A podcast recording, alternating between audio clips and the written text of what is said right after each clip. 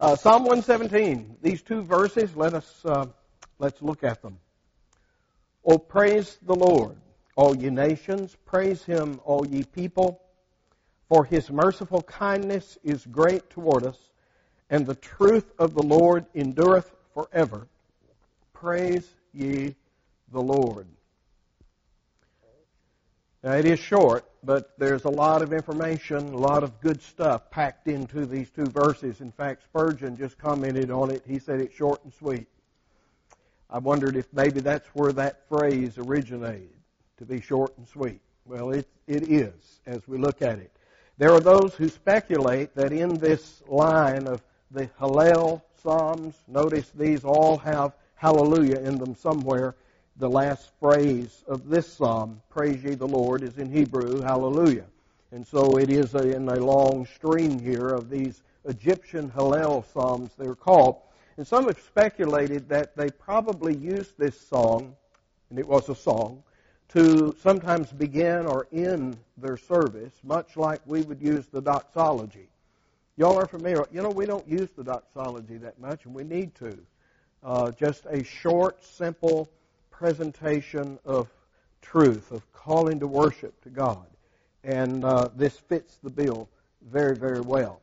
Uh, I've divided it into two parts. You'd have been surprised if I said, got five points out of these two verses. But no, it's got two points tonight. Verse 1, verse 2. Very easy division. Verse 1 is a call for the universal worship of God. Verse 2 is the reason for such worship. And so let's take a look at verse 1. You'll notice the first verse is a parallel couplet of lines. Oftentimes, Hebrew poetry was like that, where you say the same thing twice, using slightly different words. And you'll notice here that we have the phrase, Praise the Lord, all ye nations, praise him, all ye people. In Hebrew, it's the words goi and omah for nations and people. Now, when I say goi, does that ring a bell with anybody? Or are you familiar, familiar with Yiddish? Yiddish, sort of the corruption of Hebrew that Jews speak today. When Jews speak of non Jews, what do they call them? Goyim. That's the, the corruption of this term goy. It's where they get it from. To be called a goyim by a Jew is generally not a very flattering thing. Uh, with the Jews, there's them, and then there's everybody else, the great unwashed out there in the world. And that's you and me, for the most part. I don't guess we got any Jewish blood in the place, as far as I know. I don't have any in my line. Uh, but the goyi or the goyim are their term for the Gentile world, that world that's out there. When this was translated into Greek in the Septuagint version of the Old Testament, they used two other words, the words ethne. And you can recognize that that's where we get our term ethnic group. And that's the word that's here translated nations. And then they used the word laos, or actually right here it's in the plural, laoi. Laos. Anybody going to take a guess? Hmm? Lady? Lady? No laity. There you are. In the Catholic Church, you have a distinction between the clergy and the laity. And the laity is just the common run of the mill people. And so laos in Greek is the term that means people. So in both expressions, we have a call to all the nations, all peoples. All the term today is people groups. All people groups to praise and to worship God Almighty.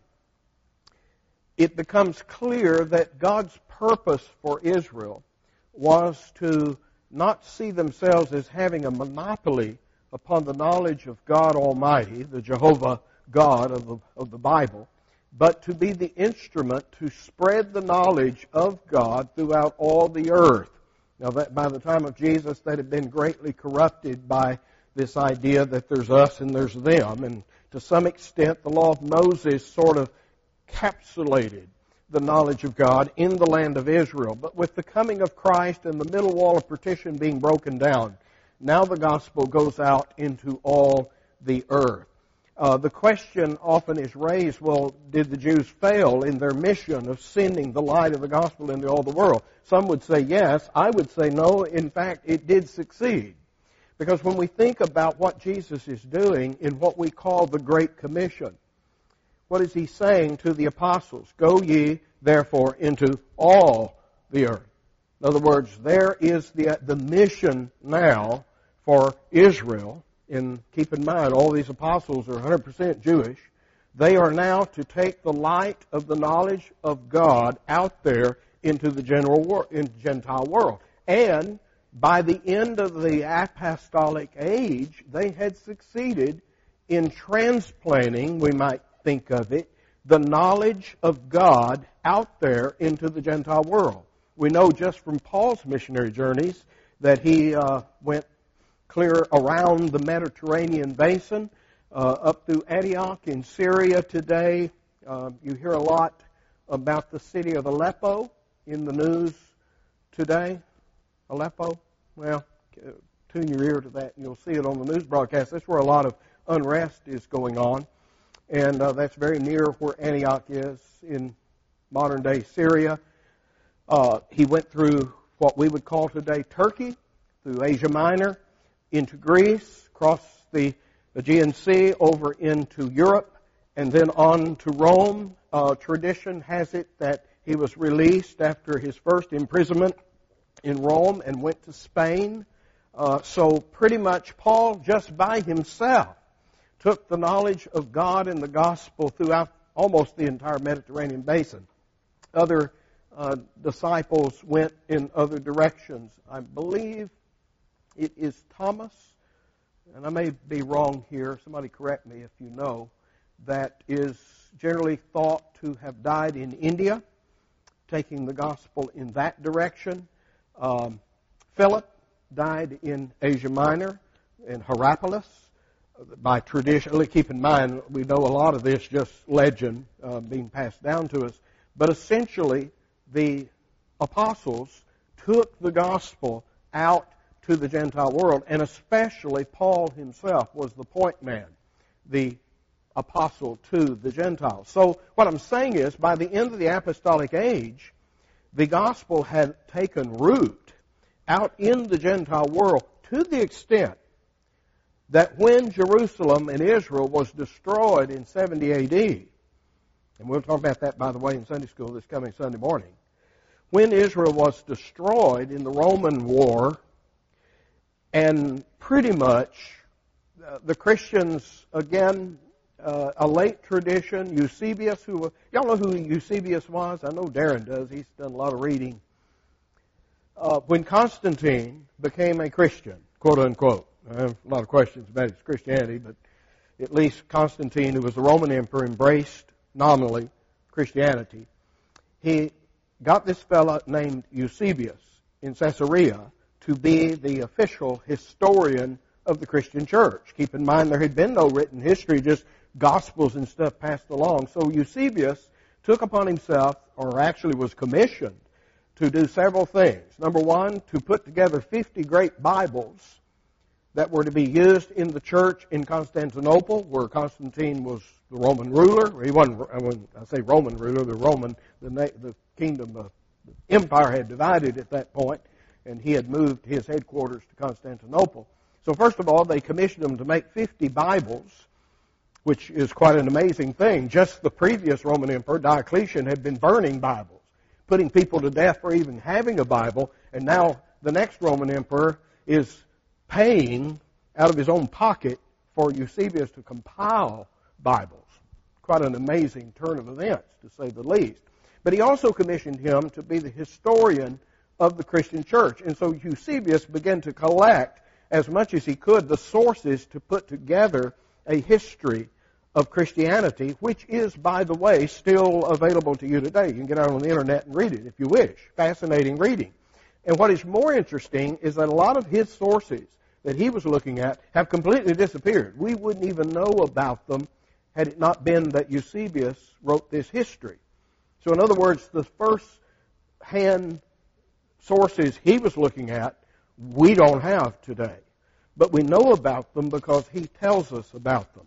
And one of those accounts is that as the Roman army was approaching Jerusalem, the Christian community abandoned Jerusalem and went across the Jordan River into uh, Decapolis, the ten city area, the Greek area over on the east side of the Jordan River, to a place called Pella, where they remained during the siege of Jerusalem. So pretty much the Jerusalem church, lock, stock, and barrel, removed itself from Jerusalem during the Roman siege of that city. Now Jesus had told them, you remember in Matthew 24, Luke uh, 21, that this was going to happen.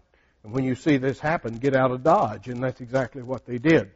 So the point being is that if everything is to be anchored in the home church of Jerusalem, well, once Jerusalem falls to the Romans and is destroyed and the people there carried off into captivity, you've lost your mother church. You've lost your roots. But by the time that happened, Christianity was well entrenched out there in the Gentile world. In fact, a place like Antioch, if, and again, we're, we're dealing with sources that may or may not be reliable, but the church in Antioch, by the end of the first century, we're told, had a thousand elders, over a hundred thousand people in the church of Antioch by the end of the first century. And so by the end of the first century, the church out there in the Gentile world, which is a blend, by the way, of both Jews and Gentiles in a place like Antioch, has far eclipsed the Jerusalem church. And you have from then on, Jerusalem church at their councils was generally sort of given an honorary position, but it really didn't amount to anything. But it didn't have to, because Christianity was not tied to a place like Judaism, tied to the temple, tied to Jerusalem.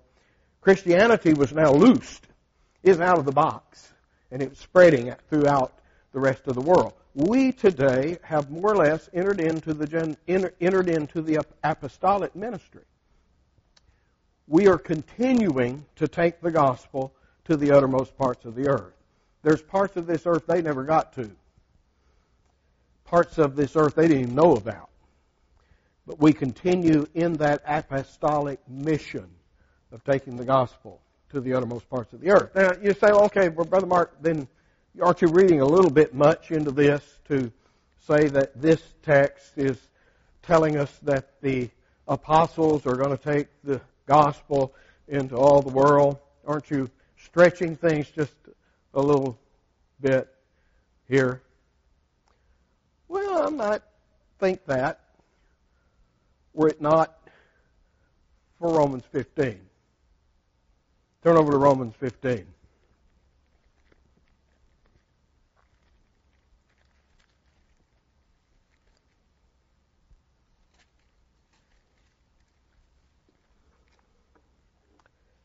Paul is discussing the apostolic ministry to the Gentiles. In Romans 15, verse 8, he says, Now I say that Jesus Christ was a minister of the circumcision for the truth of God. Now notice what he's saying is that Christ first of all ministered to the Jews, to the circumcision. We see that many times in Jesus' earthly ministry that he sent his disciples out. Don't go to the Gentiles. Don't go to Samaria. Go only to the villages, the cities of Israel. The Syrophoenician woman came to him, asking him to cast a devil out of her daughter. He says, I'm not sent but to the lost sheep of the house of Israel. It was Israel that was his focus, and he was the minister of the circumcision, as Paul is putting it here. For the truth of God to confirm the, pro- the promises made unto the fathers. In other words, all that God had promised to the fathers, Christ came and confirmed. They came to a head of fulfillment in the ministry of Christ. But notice the and in the next verse, verse 9. That's just half of what he came to do. And that the Gentiles might glorify God for his mercy. I'm, I'm thinking of Isaiah 49, and I hated to put that down and turn there because it, we we looked at it not that long ago. Isaiah, I guess it was in our Tuesday morning Bible study. On Isaiah 49, where God says to his servant, the servant is saying he's gotten to the end of his work and he's accomplished nothing, no fruit, and God is saying to his servant, I'm going to reward you. I'm going to reward. It's a light thing that you should bring back the remnant of Israel. I'm going to make you a light to all nations, to the Gentiles. Here you see the fulfillment of that. That yes, Christ had a ministry directed to the Jews, but he also had the intent of taking the light of the knowledge of God into all the world. And so that's what Paul is alluding to here. Two things. He was a minister of the circumcision, but he's also to be the one who will take light to the Gentiles. And to prove that, Paul now cites a number of Old Testament text, starting in the middle of verse 9. For this cause I will confess thee among the Gentiles and sing unto thy name. That's out of um, Psalm 18. Again, he says, Rejoice, ye Gentiles, uh, with his people. That's out of Deuteronomy 32. And again, praise the Lord, all ye Gentiles, and laud him, all ye peoples. Where'd that come from? Right out of our text. If we're reading this in Greek, it'd be praise the Lord, all ye ethne, and laud him, all ye laos. Same words used in the Septuagint can translate those Hebrew terms over there. In other words, he is quoting here that this tiny psalm. Paul is quoting it as an example of the consistent testimony of the Old Testament that Christ's purpose was not only to be a minister to the Jews, but also to take the light of the gospel into all the Gentile world. And then he goes on and adds to that in verse 12, again, Isaiah said, and this is out of Isaiah 11, there shall be a root of Jesse, and he that shall rise to reign over the Gentiles, in him shall the Gentiles trust. And so you begin to see that Paul is citing our text of all things, this tiny psalm, as proof that God's ultimate purpose in the ministry of Christ was not just for Israel. Yes, there was a work in that direction, but ultimately it was to take the gospel into all the earth. And so here you see it in Psalm 117, where the Gentiles, the nations, are being called upon to praise God. Well, then in verse 2, hurrying along, to the second point, we see the reasons why they are to praise God. Notice it says, For his merciful kindness is great toward us. And great here is not so much talking about the size of it as it is the power of it, the strength of it. That his mercy is powerful towards us. And the truth of the Lord endures forever. So notice we are magnifying the strength of His mercy and His kindness, and we are magnifying the constancy, the immutability of His truth. Mercy, truth. Jim, when he was with us just a few weeks ago, Jim Gables was talking about holiness, how our ideas of holiness are a little bit askewed in that when we say that God is a holy God, what we mean is that He is set apart, He is other than anything we can conceive of. He's far more powerful, far more wise. He's in a class by himself. Let's put it that way. And so he's a holy God.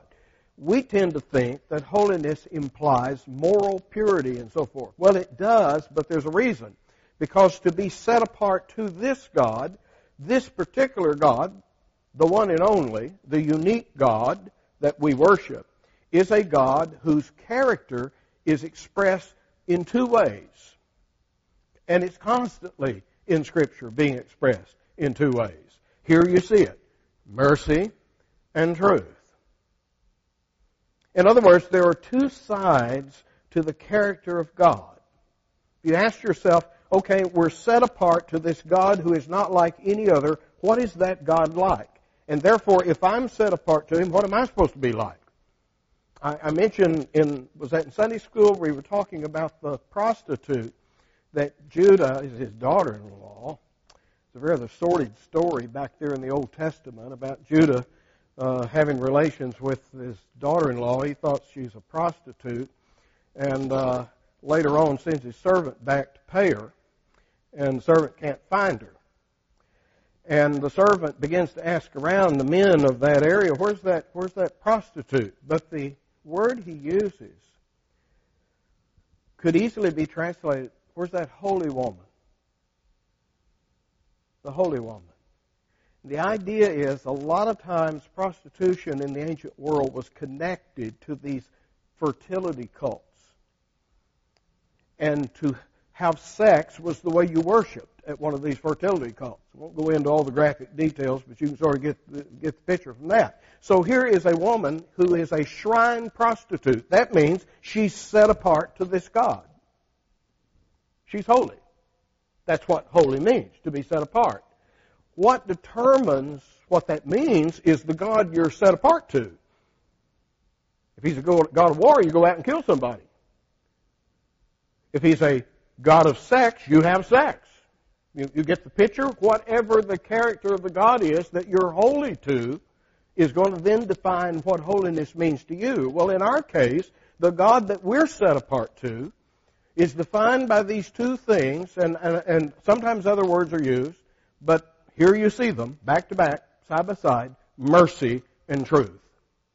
Um, Moses in Exodus 34 has asked God to show him his glory, to declare his name. And in Exodus 34, God says to Moses, stand right here, I'm going to declare my name. And he says, the Lord God, merciful, kind, compassionate, who will not overlook sin and visits the iniquity of the fathers to the third and fourth generation. There you got it. Mercy and truth. Now you say, where do you get truth out of that? If you're reading, it's interesting, the translators have struggled with trying to get across the, the idea here. Uh, there's a ton of references where you find these terms used together. And if you're reading out of the NIV, they're not very consistent. They will translate what's here called mercy, they will call it love in some places or kindness in other places. What's called truth here, they'll translate either by truth or by the term truth of faithfulness. And so when we say he's a God of truth, what we're saying is, uh, you ever hear the expression, be, be true to your school? That was out of some hokey teen musical back when I was a kid. Be true to your school. Be true to your spouse. Be true. In other words, it's the idea of faithful. Fidelity. And so, therefore, the NIV sometimes translates this faithfulness. The NASB, at least, was consistent. They constantly translate this first term that's translated here, mercy, by the term loving kindness. Loving kindness. Over and over. They never vary. It's always loving kindness. The other side, they'll sometimes translate truth, sometimes faithfulness. Uh, the NASB is pretty accurate word for word translation. Uh, the ESV uh, just stuck to one thing. What is here called mercy, they call steadfast love. And what is called truth, they translate faithfulness.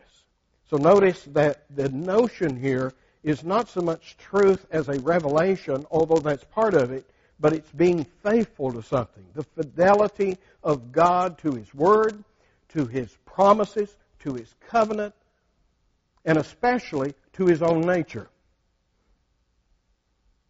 That God cannot change, He cannot contradict Himself, or as Paul put it in writing to Titus, God who cannot lie. You say, well, why can't God lie? Is it just too hard? His mouth doesn't know how to make the words? No. It is because his nature is truth, and he must act in accordance to his own nature. You, you say, but God, if he's God, he's omnipotent, he can do anything. No, he can't. Paul said he can't lie. There's a lot of things God, in fact, it'd be a good study. Maybe on some Sunday morning we can have a sermon on what God can't do. Because in my mind, it's just as important for you to understand what he can't do than what he can do. You say, well, what can't he do? He can't cease to be. He can't quit being God. You can quit your job. He can't quit. He cannot cease to be. Because if he can cease to be, he's not God in the first place. There are a lot of things God can't do. Paul wrote Timothy that if we deny him, he remains faithful, for he cannot deny himself. It's another thing God can't do. You say, what do you mean, deny himself? He cannot contradict his own nature. And that's exactly what we mean here by the term truth. That God is faithful, faithful to his word, to his promises, to his covenants, and to himself. That he cannot change. He must be this way. And on the other hand, he is a God of, well, that's the ESV, I like steadfast love, except it doesn't work in some of the places where it's used. There's places where you'll see the steadfast love of the Lord is for everlasting, everlasting. And that's like saying the constant love is constant. It's a truism, a redundancy. Tell y'all are just really interested in these critical. I saw a bumper sticker one time. I'm into bumper stickers. I like them. This guy had on the bumper sticker, help stamp out and abolish redundancy. Anyway, but you understand when we say the steadfast of the Lord is forever, verses say that, well, what else could steadfast love be but forever? You understand? It's like saying this unchangeable love never changes. You're not. So steadfast love, okay, I understand. It just doesn't work everywhere. But it, but at least the ESV was consistent. Everywhere you find this word that's here translated mercy, it's always translated steadfast love in the ESV. The idea is the kindness, compassion, and mercy and grace of God. But notice, anybody see a problem here? That if God, on the one hand, is faithful and true to himself, to his word, to his law, then how can he at the same time be merciful and gracious? How can he be a forgiving God when he's the God who visits the iniquity of the fathers to the third and fourth generation, who will by no means clear the guilty? Because you see, to us, when we ask for mercy, if we go before the judge and we ask for mercy, we're asking the judge to overlook what law demands. The law says you're guilty, you ought to go to jail, but I'm asking for mercy. Don't give me what I deserve. For the judge to sentence you to the electric chair and then say, boy, wasn't I merciful to him? No, you weren't. You were just to him. You weren't merciful. To show mercy seems to us to mean you must forego justice. You see the problem? To show justice means you forego mercy. You'll see the problem? How can he be both at the same time? How can he be a merciful God yet a just God? How can he be the merciful God and the truth, faithful, fidelis, uh, the, the God who's faithful to himself, who cannot deny his own holy nature? How can that be? There's a, glad you asked these good questions. Psalm 85. Turn there. Psalm 85.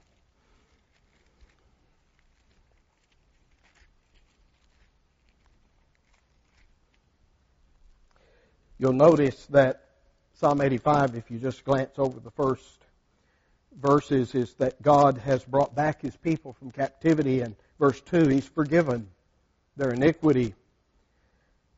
He's taken away his wrath. He's turned from the fierceness of his anger in verse 3. Well, how'd that happen?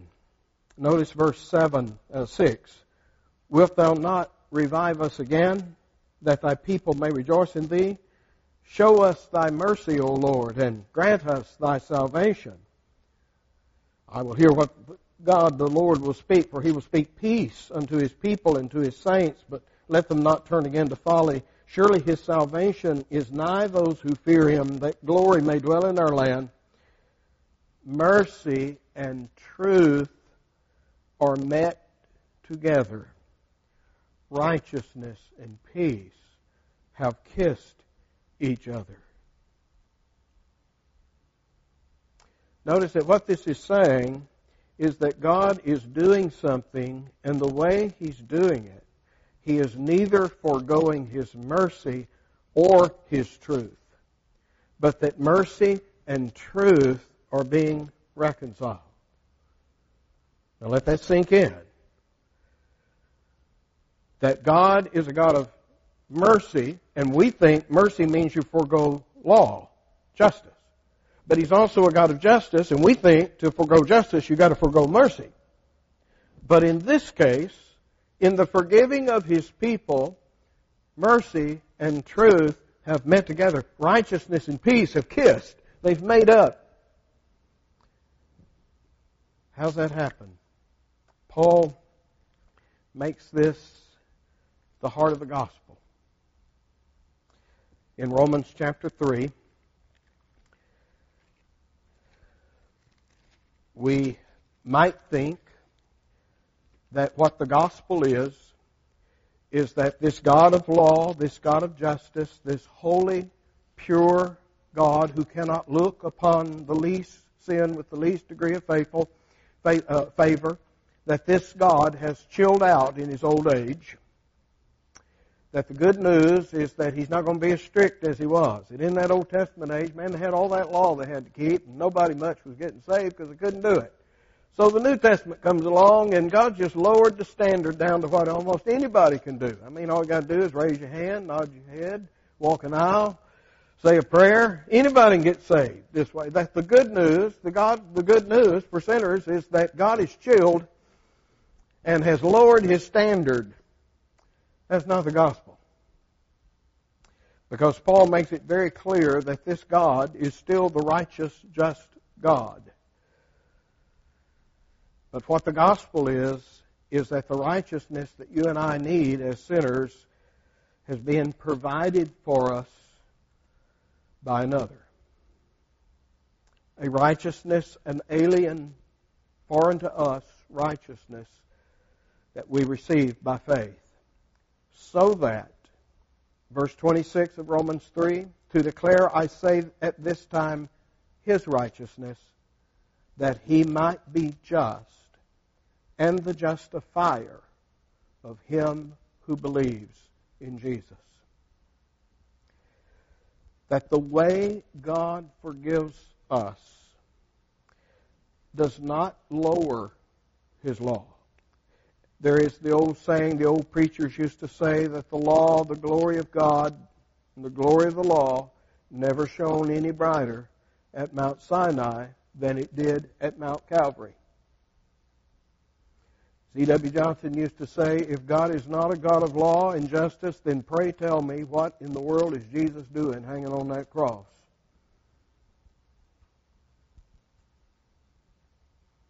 If you think God can let sin slide, sweep it under the rug, then what in the world is Jesus doing on that cross? Why did he have to go? And then he would add to that, but if you think God is not a God of love and mercy, what in the world is Jesus doing on that cross? That there at the cross on Calvary, mercy, truth are brought together. Peace, righteousness have kissed each other. That God is now the God who is both just and the justifier of sinners who deserve hell and yet at the end of the day, He's just. He has not lowered the demands of His holy law. The law has been magnified and glorified in the death of His own Son. And yet at the same time, His mercy and His grace has been magnified and glorified in the salvation of His people. That at the cross of Calvary, God solved the most difficult moral problem to ever face the moral universe. How can a just God justify the ungodly and be just in doing it? There is a verse. I remember John Reisinger pointing this out one time in Romans chapter 4, verse 5. But to him that works not, but believes on him that justifies the ungodly, his faith is counted for righteousness. That would give, you talk about getting somebody in a knot. Any Jewish rabbi hearing those words, it would put them in a Gordian knot that they couldn't get out of. What do you mean God justifies the ungodly? Because the, ju- the judge is supposed to justify the just. He's supposed to condemn the ungodly. Here God is justifying the ungodly. And He's just in the way that He does it. Because the demands of law are not being swept under the rug. They're being met in the person, in the work, in the blood of Calvary's cross. So this psalm is basically two things calling all the Gentiles to the worship of this God. And number two, showing them why they ought to worship this God. Because there's none other like Him who is both just and the justifier of sinners like you and me. So it's short, but it is sweet. Okay. Any comments? Any? Yes, Charles?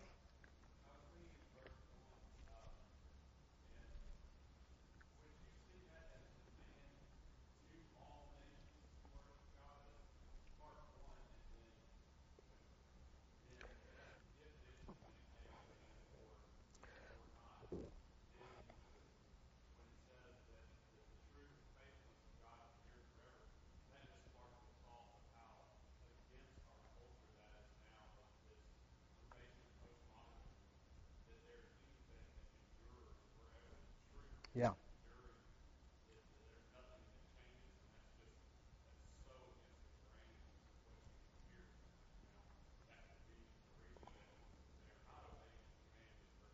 Yeah, yeah, it's a good point. That yeah, I would say that verse one is clearly a command. It's a call, uh, a, a directive to all the nations to worship the God of Israel. And you are right to say that His truth endures forever then implies that what is true never changes. Which goes, that's such a strange thought that our day is so twisted and so perverted that in the postmodern world there is no truth that endures forever. Truth is whatever's true to you, for you, whatever you like. That's true. That's your truth. Uh, Francis Schaeffer, you may recall, used the term true truth and that's terrible. When, when, do we have to put an adjective before truth? But he, but, but Schaeffer, and this is 30, 40 years ago over in Switzerland, uh, Schaeffer realized in the culture of his day that you couldn't just use the word truth anymore because truth doesn't mean what it used to mean. Uh, it just means whatever people want it to mean. And so he used the phrase true truth to indicate this truth that endures forever, this unchangeless, timeless truth.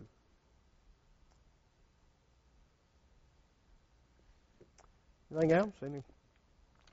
So, you can see why this would make a good call to worship. Here's the call to worship. Here's reasons why. There is this God whose mercy, and I didn't dwell much on that great but powerful mercy. Powerful mercy. Paul said he was apprehended by it. I love his choice of words there in Philippians 3. Oh, I'm pursuing Christ that I may apprehend that for which I have been apprehended.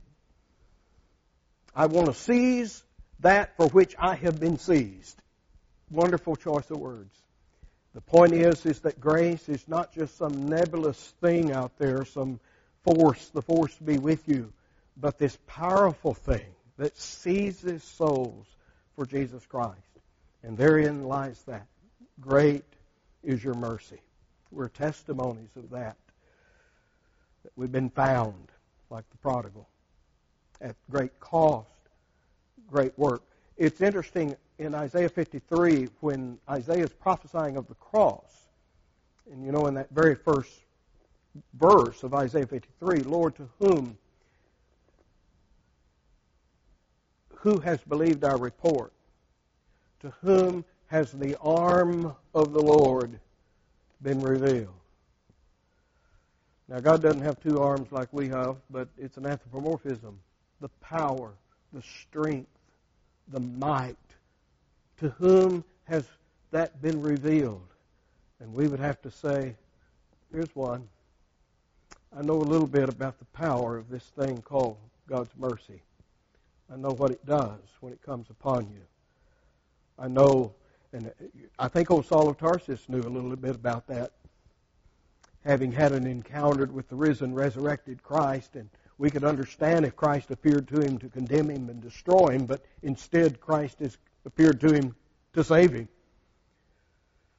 And basically, later Paul will say that ought to be an example to all of you. If God can save me, He can save anybody. I'm a testimony of His mercy. Don't anybody despair that you're beyond the power of God to save, because you're here's the worst of the worst. You ever notice the transition in Paul? I was going to preach on this sometime. I'm going to give it away. But early, if you follow the chronology, he had said at one time that he was the least of the apostles. Remember that? I'm trying to think of the sequence. Unto me, who is less than the least of the saints. That's later in his ministry. First, he was the least of the apostles. Now, to me, who am less than the least of the saints, is this grace given. Now he's less than the least of the saints. And then, writing in St. Timothy, I'm the chief of sinners. He's working his way to the bottom. Do you notice that? he was just the least of the apostles, then the least of saints, now the least or chief of sinners. But that's the way grace works. We work our way up by working our way to the bottom.